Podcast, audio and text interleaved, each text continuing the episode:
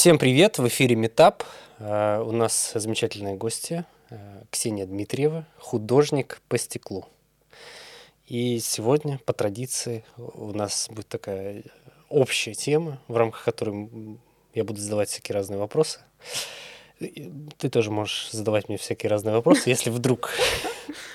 В общем, у нас беседа будет на тему... Тема звучит так. Творческий порядок. Я считаю, что... Сразу, да, там раскрою свои карты... о том, что любое творчество, когда оно начинает приносить прибыль, это все-таки какой-то упорядоченный процесс. Вот расскажи, как давно ты занимаешься, как это, как назвать это по-человечески, тем, чем ты занимаешься, в общем? А, ну, я занимаюсь стеклом.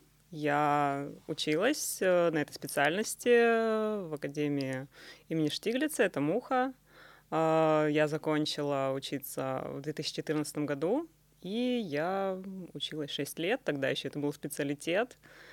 И, в общем-то, с две тысячи четырнадцатого года я в свободном плавании в этом всем нахожусь. Это... То есть ты после школы сразу пошла учиться? Нет, нет, до этого было еще училище художественное. Ну, там я училась на керамике, это четыре года. Ну, в совокупности я училась десять лет просто на художника.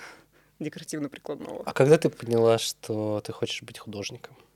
Ну, я сразу это поняла. Ну, это как вот, знаете, не знаю, насколько это корректное сравнение. Конечно, да.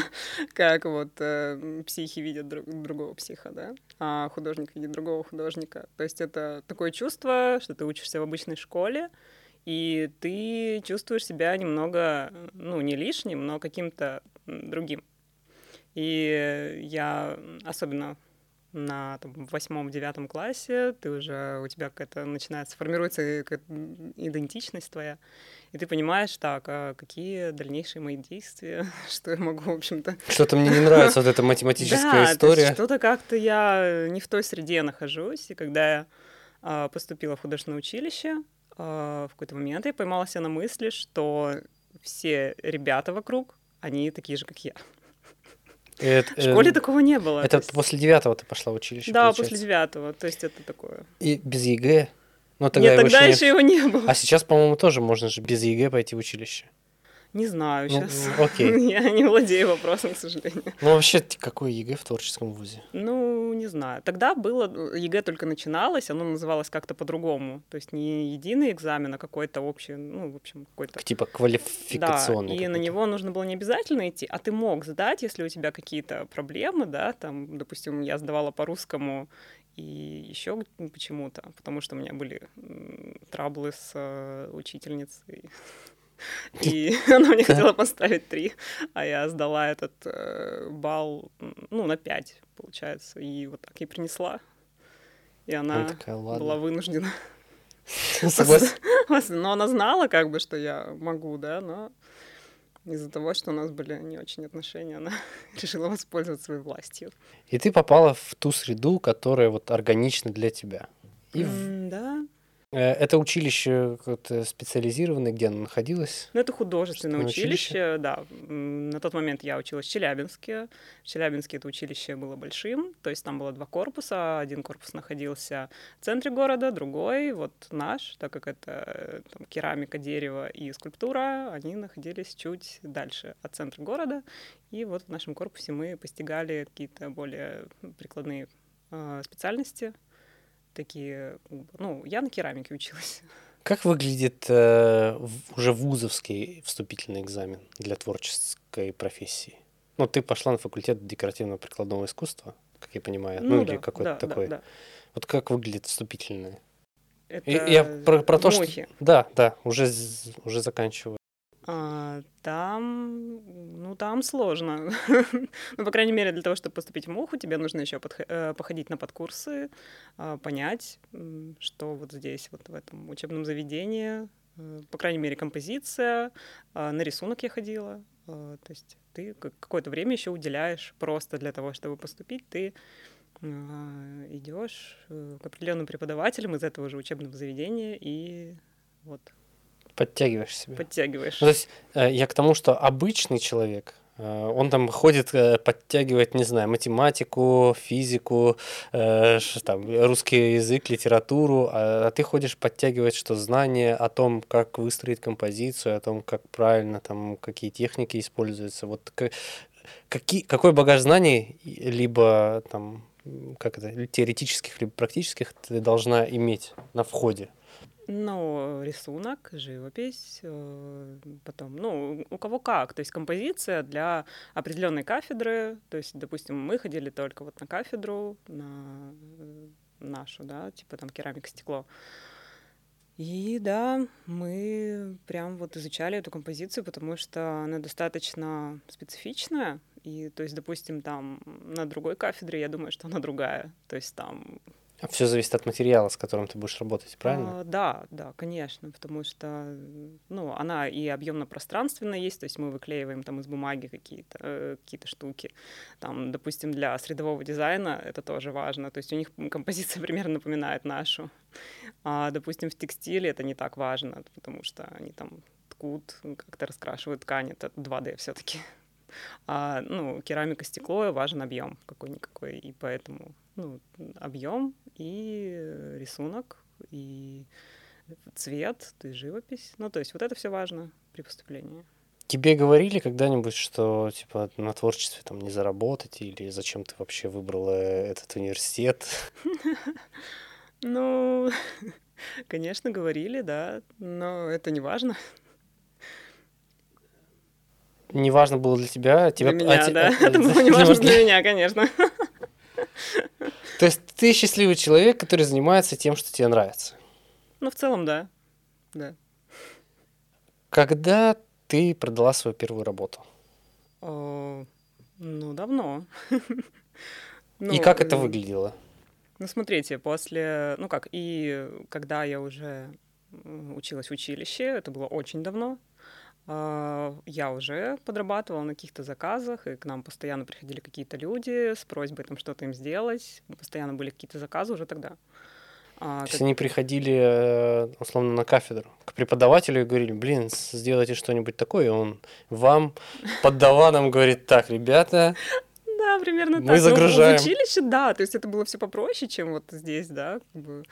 в таком учебном заведении. В Муху вообще не так просто прийти. Даже мне, как бывшей выпускнице, да, как выпускница, а не бывшая, бывшая ученица.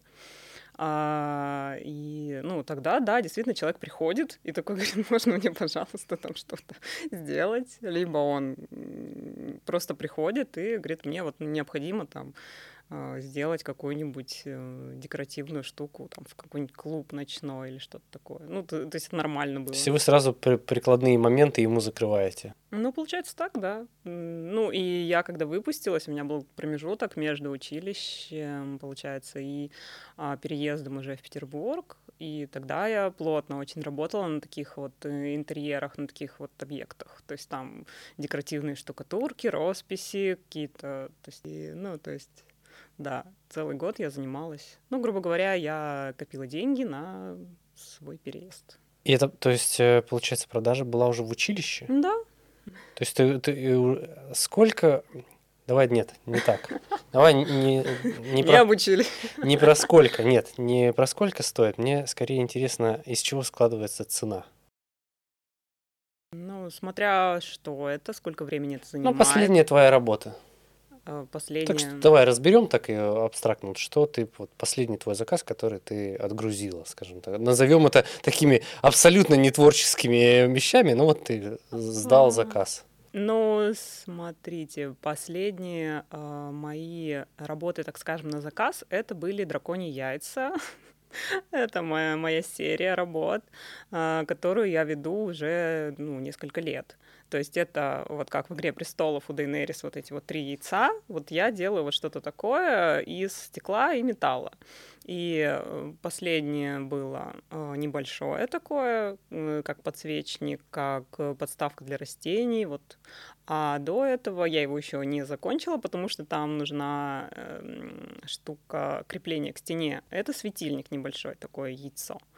Вот. То есть это вот заказы, но они, опять же, на основе моих работ выполнены. Очень интересно. Так, э, давай тогда про формирование цены мы чуть попозже, так. и про на основе твоих работ.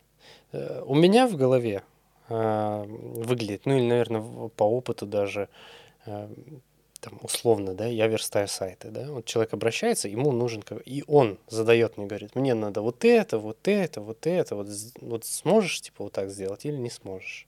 И я там оцениваю, смогу, не смогу. Как э, у тебя это вы, выглядит?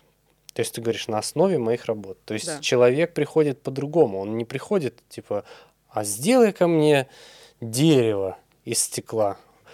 Вот как, вот я его увидел, вот сделай-ка мне дерево. Он, он должен прийти и увидеть то, что ты и так делаешь, и попросить сделать что-то похожее. Да, то есть э, э, стекло очень специфический материал, и э, человек должен его увидеть именно, потому что если он увидит э, у какого-то другого мастера и пришлет мне картинку этого мастера, я скажу, идите к этому мастеру, пожалуйста, я делаю вот немножечко другие вещи. И поэтому, когда человек хочет заказать у меня что-то, там, предположим, мне нужен светильник, я ему э, скидываю э, фотографии своих там яиц, ну, то есть моих работ. Это пойдет в нарезку сто процентов.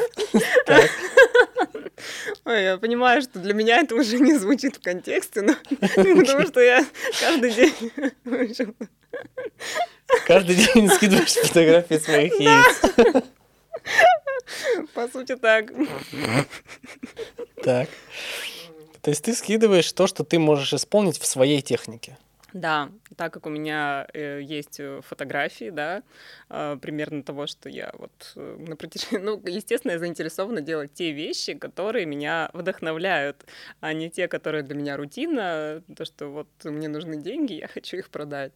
А, и поэтому у меня есть вот несколько вещей, которые я сама придумала, мне их интересно делать, потому что там...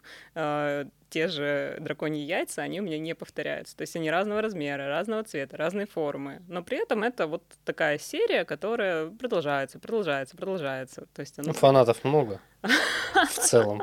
Ну да, наверное. Не знаю, по какой причине их заказывают, чтобы почувствовать себя Дейенерис. В основном девчонки заказывают? Нет, почему? Они в целом достаточно такие... самодостаточные, самобытные, и, не знаю, они не имеют гендерного какого-то определения. То есть... А как ты к этому пришла? К тому, что ты будешь делать то, что тебе нравится, и вот э, и на этом зарабатывать? Вот что у тебя промелькнуло в голове? Ну, не то, что ты вот говоришь, я не хочу делать рутину, да. типа не хочу вот, я хочу вот просто творить и вот потом это продавать. Как это получилось так?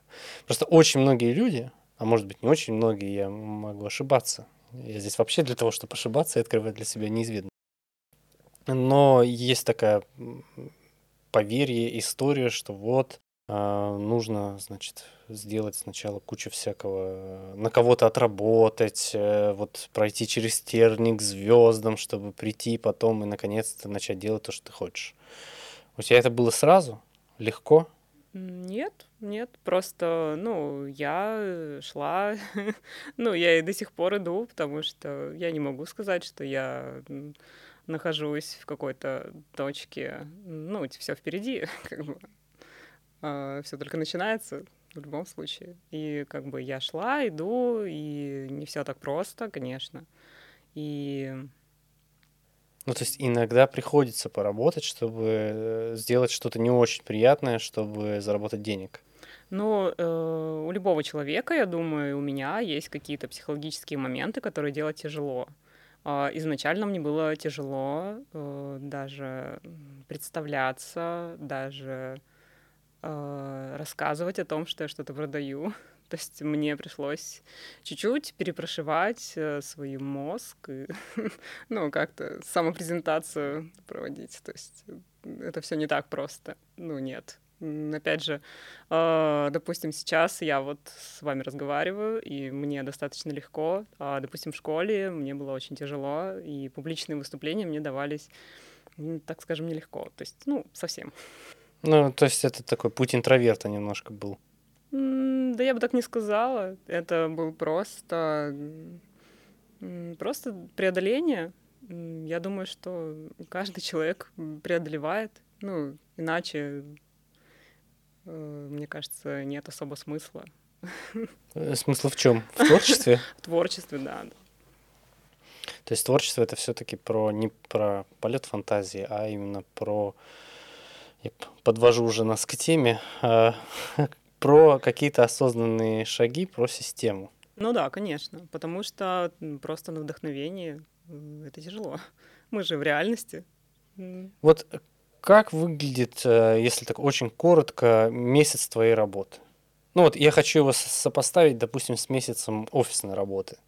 Ну вот обычный, если так вот набросать, да, обычный офисный человек. Он приходит там к девяти утра, он что-то делает, потом обед, если все хорошо, если не хорошо, значит не обед, а он без обеда и работает дальше, и там в шесть часов вечера он условно свободен и занимается там своими делами. И это происходит на протяжении там месяца. Как у тебя выглядит твой рабочий процесс вот на протяжении месяца? Ну, вообще, в целом, я хочу сказать, что очень много времени, а, так я все делаю одна, так или иначе, очень много времени уходит на а, соцсети, да, на Инстаграм, ну, больше всего на Инстаграм, конечно, а, и там я просыпаюсь, грубо говоря, захожу, в сторис выкладываю какие-то вещи а, на страничку, то есть мы сегодня там, вот у нас такое мероприятие, или у нас там вот сегодня такая акция, или что-то еще вот такое, или вот смотрите, у нас вот такая вещь появилась.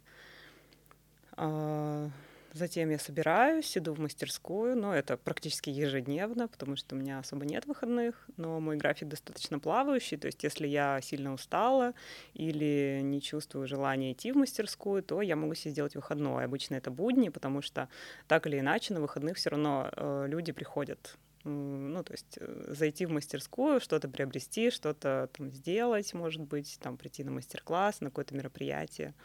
И... Обычно я работаю ближе к вечеру, чтобы человек после работы смог ко мне зайти, то есть там после семи, да. И так как я работаю ежедневно, стараюсь э, продуктивно работать э, шесть часов, то есть у меня получается мой график где-то с трех до девяти вечера. И после этого времени я еду, иду домой. И... Ну, то есть, э, а как давно у тебя мастерская?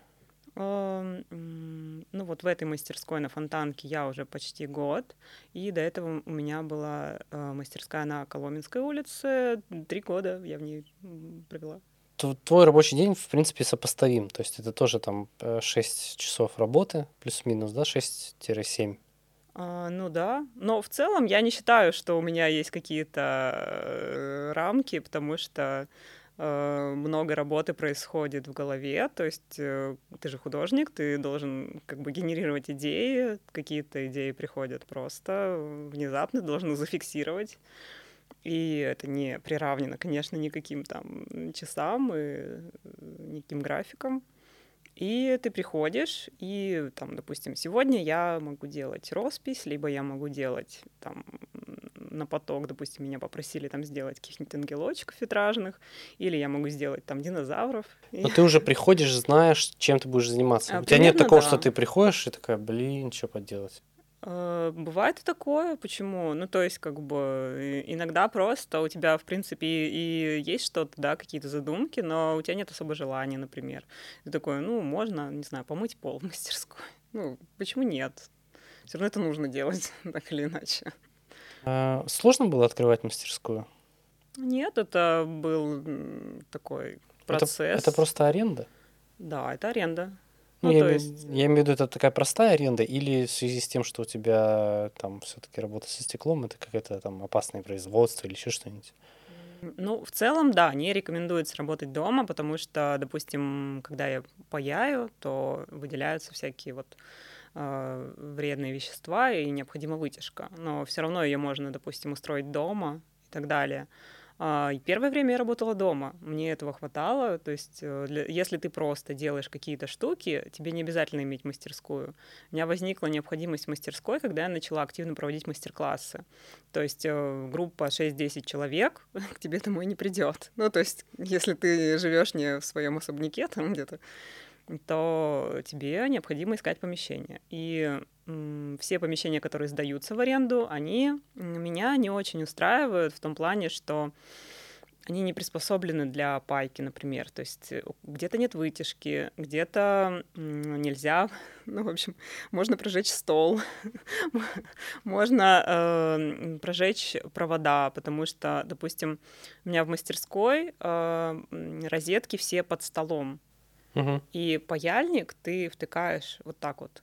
У тебя провод находится вот здесь, ты его не можешь прожечь. А если ты приходишь вот сюда, допустим, тебе нужно поставить пилот, чтобы в него все воткнули э, угу. паяльники, их, допустим, десять штук. И когда ты паяешь, у тебя провод здесь, и ты можешь его случайно задеть горячей частью и прожечь провод. Нюансы. Да, то есть, и когда я собираю после очередного мастер-класса эти провода прожженные, ну, то есть, не до конца, но ты видишь, что уже и сам пилот немножечко того... И в целом, когда нет вытяжки, это, ну, не сказать, что безопасно. То есть и с, само помещение может быть не очень красивым, например, для фото. И все равно так или иначе это фиксируется. Где-то нет освещения, где-то не очень красиво. Где-то... Но ты потом приводишься в соответствие, получается, за свой счет. Все это что? Ну, типа вытяжку... ты приобретаешь или как там организовываешь? Ну, просто ты понимаешь, что, допустим, вот это помещение мы больше не приходим сюда. И как бы... А, ты берешь в аренду, у тебя постоянно сейчас мастерская не так давно, а до этого тебе приходилось брать в аренду да, мастерские. Да, до того, как у меня появилась мастерская, я просто приходила в какие-то дружественные пространства, которые сдают под это, то есть которые там зовут меня, да, то есть проведите у нас в офисе. В какой-то момент ты сказала, ребята, хватит, я возьму свою мастерскую, сделаю ее по всем нормальным правилам, и вы будете ходить ко мне. Да-да. Это Всё было так. Год назад или четыре года назад? Получается, четыре. Четыре года назад. Да, где-то четыре. А- Ты говорила про то, что большую часть времени занимают соцсети. Да. Ты тратишь на таргет или почему? Что? Почему? Что там? Ты просто общаешься в соцсетях? А, ну, да, и то, и другое. Я имею в виду по работе. Я сейчас не, да, не говорю да. о том, что... Но это неотъемлемая часть, как бы. То есть это я, я как личность, и веду Инстаграм от своего имени, то есть там и другие соцсети тоже, то есть... Я нахожусь в, там, не знаю, в сторис, значит, привет, ребят, я работаю. Вы можете задавать мне вопросы, можете покупать. Это твой основной канал продаж сейчас? Ну, в основном, да, в основном, да. То есть есть другие площадки, то есть ВКонтакте я уже не так активно присутствую. Есть Etsy, которые работают на Америку. Ну, это вот площадка, которая продает богатой Европе и Америке. Богатые, зажиточные. Ну, Швейцария, там, не знаю. А ты продаешь что-то туда? Да. Как выглядит отправка? Я почтой отправляю. Просто почта России? Да. И куда-нибудь в Швейцарию, да? Да, в Швейцарию, в Америку. Ну, а, ну, это просто такая же доставка, просто долгая. И... А, а цена меняется? Конечно. В зависим... э, почему, конечно? Ну, типа, для наших граждан можно подешевле, а для заморских ребят, пожалуйста, втридорога. А, нет, нет, есть комиссии этих площадок. Для того, чтобы на Etsy выставить, мне нужно посчитать, сколько комиссия Etsy, сколько комиссия PayPal, потому что мне оплата приходит не просто на карту, а на PayPal. Угу. И там тоже есть комиссия. И то есть после продажи тебе нужно еще заплатить комиссию. И, ну, в общем, поэтому цена выше. А в целом спрос где больше, там или здесь? Ну, я не могу сказать, что я владею информацией по рынку где-нибудь в Америке, потому что я хоть и продаю, но все равно в основном я э, продаю в России и э, презентуюсь как... Ну, то есть на английском языке у меня ничего нет, кроме как вот этой. Да, я присутствую на этой площадке, но я не могу оценить, насколько лучше там что-то продается. Чем отличается взаимодействие от... То есть... Может человек же приехать в мастерскую и сказать «хочу вот это», либо он может, либо он просто видит и заказывает, получается. Так это происходит? Да. То есть чем личная, личная заявка отличается от какой-то заявки через интернет? Ничем? Нет. Когда человек приезжает в мастерскую, он видит в контексте предмет. То есть он видит мою мастерскую, видит эти предметы, видит меня. Все это вместе у него формирует отдельное впечатление. То есть, допустим, если я участвую где-то в маркете, да, на ярмарке, то это немножечко другое, потому что я вывожу только то, что я хочу показать. И на маркете, допустим, я могу одеться в определенном образе, и это будет одно, да. А в мастерской человек приезжает и понимает, что здесь своя атмосфера, здесь интересно все выглядит, интересно там, не знаю, пахнет, ну как-то там.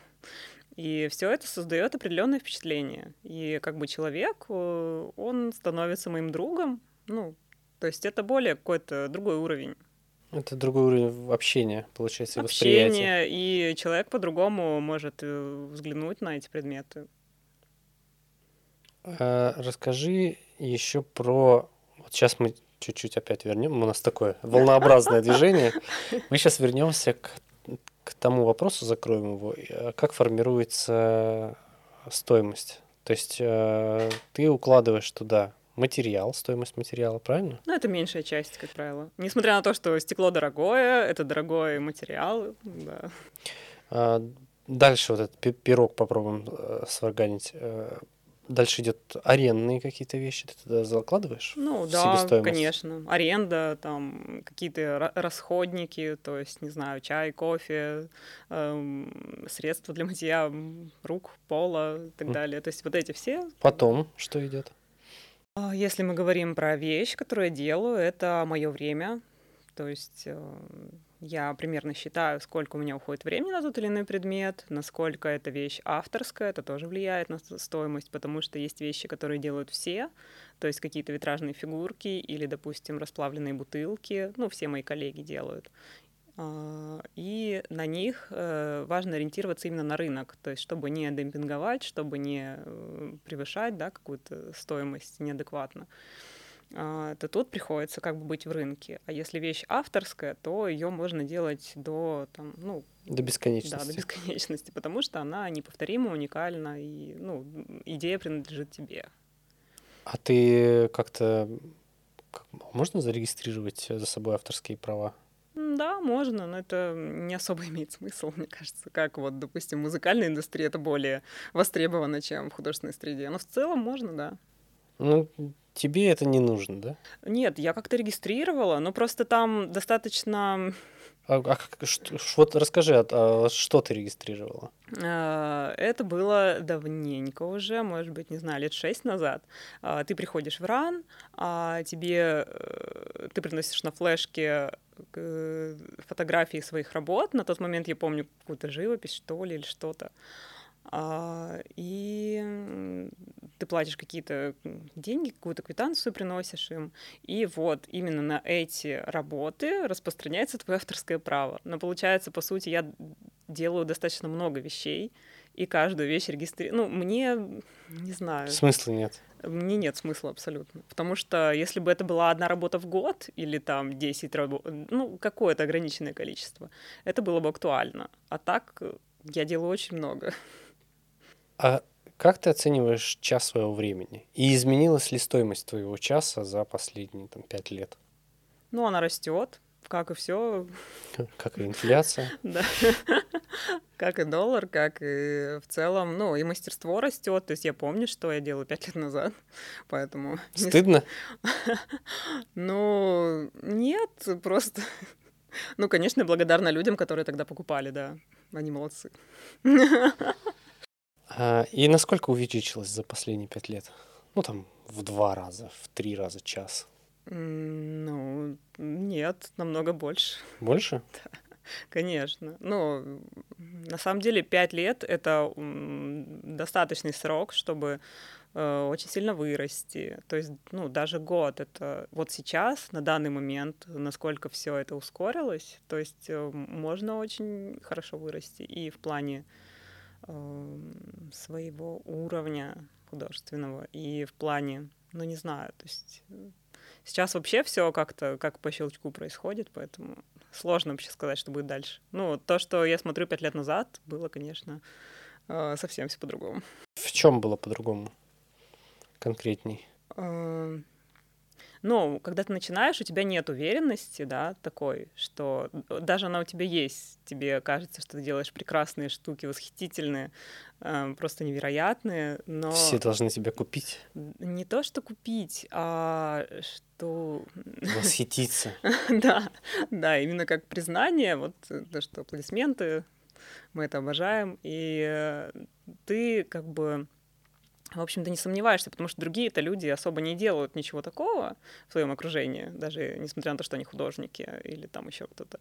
И ты, в общем-то, такой, ну да, я, в принципе, уникальный. Но когда ты смотришь через пять лет на свои работы уникальные, то тебе становится немного, ну, так... Смешно. Смешно?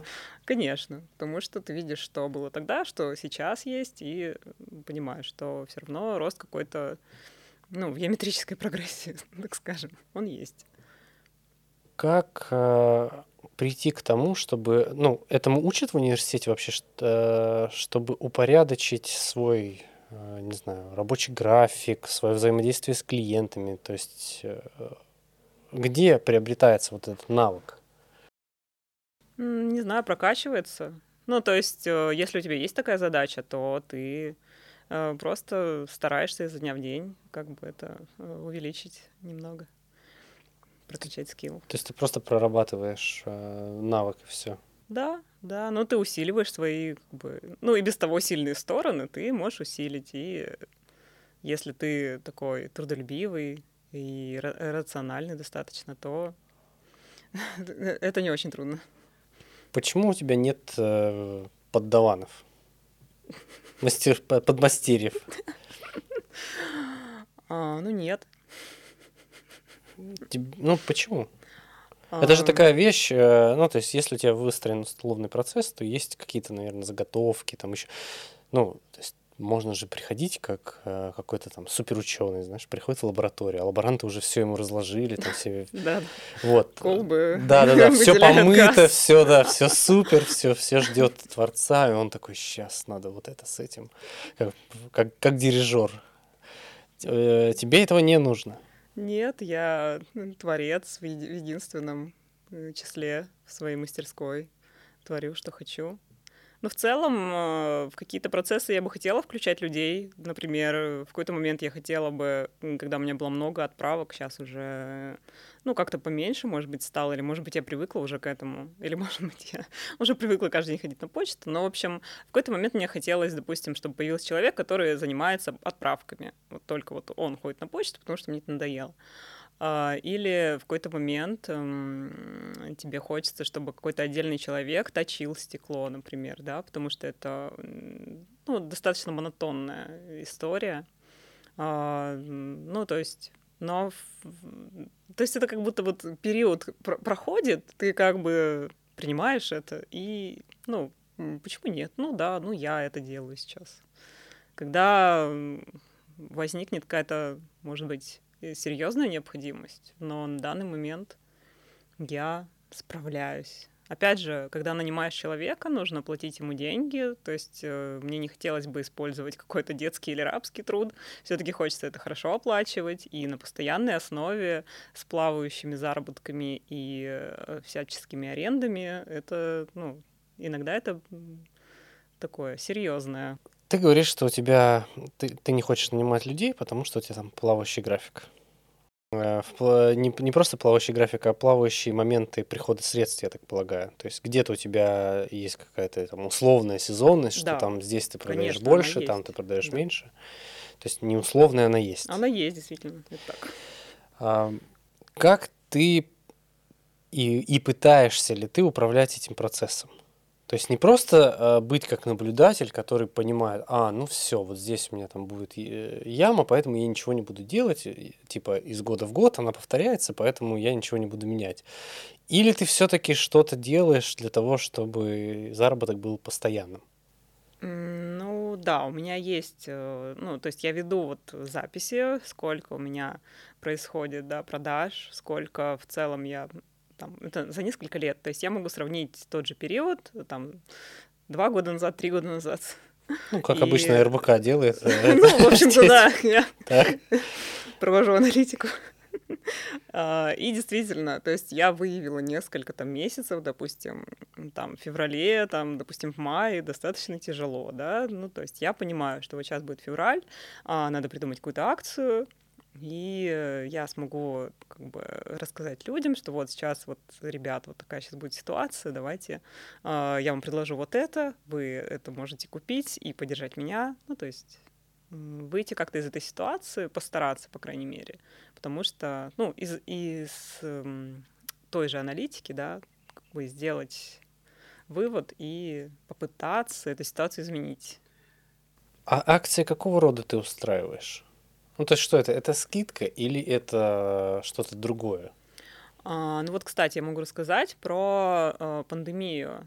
Когда только началась пандемия, то есть все, грубо говоря, сидели дома. А я сидела в мастерской на Коломенской, и э, я, если честно, не, не могла ничего придумать. И я помню, что я давно уже придумала на тот момент где-то, это был, получается, март, а я, наверное, придумала перед Новым годом то, что можно сделать подписку. То есть в начале месяца я объявляю, что вот, ребят, давайте скидываемся на подписку, есть четыре суммы, пятьсот, тысяча, тысяча пятьсот, две тысячи рублей. И вы можете прислать мне деньги, а весь месяц я буду работать над определенными вещами. И в конце месяца вы получите этот предмет, над которым я работаю, на свою сумму, которую вы мне перевели. И получается, что я могу работать над ограниченными сериями на месяц и э, получаю в начале месяца необходимую сумму для покрытия аренды и сопутствующих расходов. И как бы не то чтобы это заказ, это э, моя работа над лимитированными какими-то коллекциями небольшими. Это прям коллекция-коллекция? То есть да. Завершенная какая-то история? Ну да, небольшая просто, по, по времени, ну, непродолжительная. То есть это четыре вещи, допустим, разного размера, которые различаются по цене. Там чуть более простые, чуть более сложные. Допустим, там, не знаю, у нас была серия с лисами, да, вот там лисичка подвесная, блюдо, там какая-нибудь чашечка и из одного цвета стекла и просто там на разные суммы. А ты делаешь какие-нибудь большие объекты? А, ну, я не монументалист, то есть мой размер это примерно где-то до тридцать сантиметров, так, да, то есть это вот какая-то такая вещь. То есть мне достаточно скучно э, в маленьких вещах, то есть там кто-то любит делать украшения, мне, ну, я скорее делаю это просто из-за того, что это может продаться. А, и большие вещи это тоже достаточно, ну, во-первых, это достаточно дорого, достаточно тяжело продать, то есть э, и, наверное, вот я делаю какие-то, в основном среднего размера вещи какие-то, которые можно и в интерьер, и в качестве... Ну, такого разного назначения.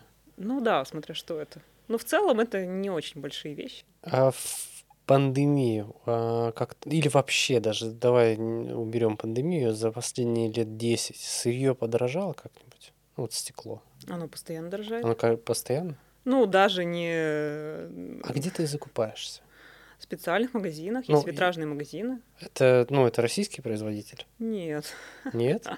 Ну, э, вообще, в целом, вот стекло российского производства есть только один производитель, это Брянск, Брянское стекло, и там достаточно ограниченная палитра, то есть, э, там, я не знаю, его продает один витражный магазин, в котором ты приходишь, это три цвета. Как выглядит закупка стекла? Я прихожу в магазин, там стоят листы, ну, это листовое стекло. А, листовое стекло. Листовое стекло, то есть это лист стекла, это такой... Типа метр на метр, там, квадрат. Ну, условно. Метр на где-то полтора, вот так.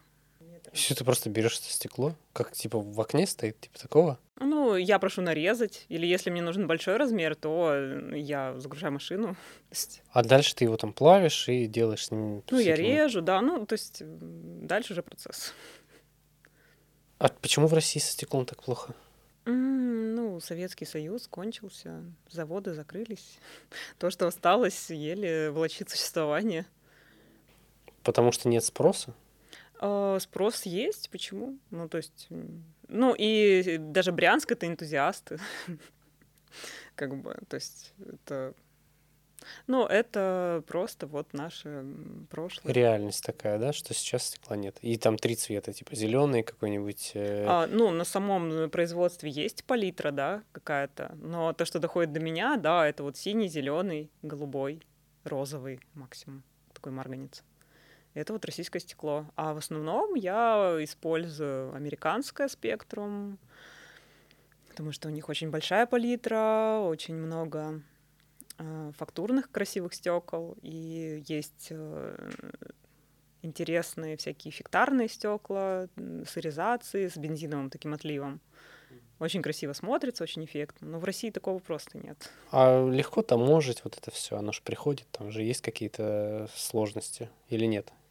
Um, а, или ты покупаешь я... уже у специализированного да, я покуп... поставщика? Я покупаю уже в витражном магазине. Я думал, ты так напрямую. Не, я могу заказать. На фабрику где-нибудь. Не, ну можно на eBay заказать. Почему нет? Просто доставка будет дорогая. А здесь, ну и у стекла есть сложность, что ты в каталоге тебе визуально сложно выбрать, потому что одно стекло может быть прозрачным, другое глухим. Ну, непрозрачным. Ты не видишь особо фактуру, видишь цвет. И то, что тебе придет, ты не особо не понимаешь. Угадаешь. Да. А вживую ты гораздо больше понимаешь. То есть ты понимаешь оттенок, как он будет смотреться с другим, можешь приложить, на просвет посмотреть. Ну, то есть больше возможностей каких-то. И в магазине можно отрезать небольшой кусочек, не заказывать целый лист. А, допустим, где-то режут стекла от десять сантиметров по краю вот так. И можно набрать палитру какую-то. Допустим, мне актуально для моих небольших вещей больше палитра, чем количество стекла. Ну, у тебя все цвета радуги? Нет? Ну, палитра, конечно, меняется. То есть там одно время у меня появляется такое стекло, в другое другое.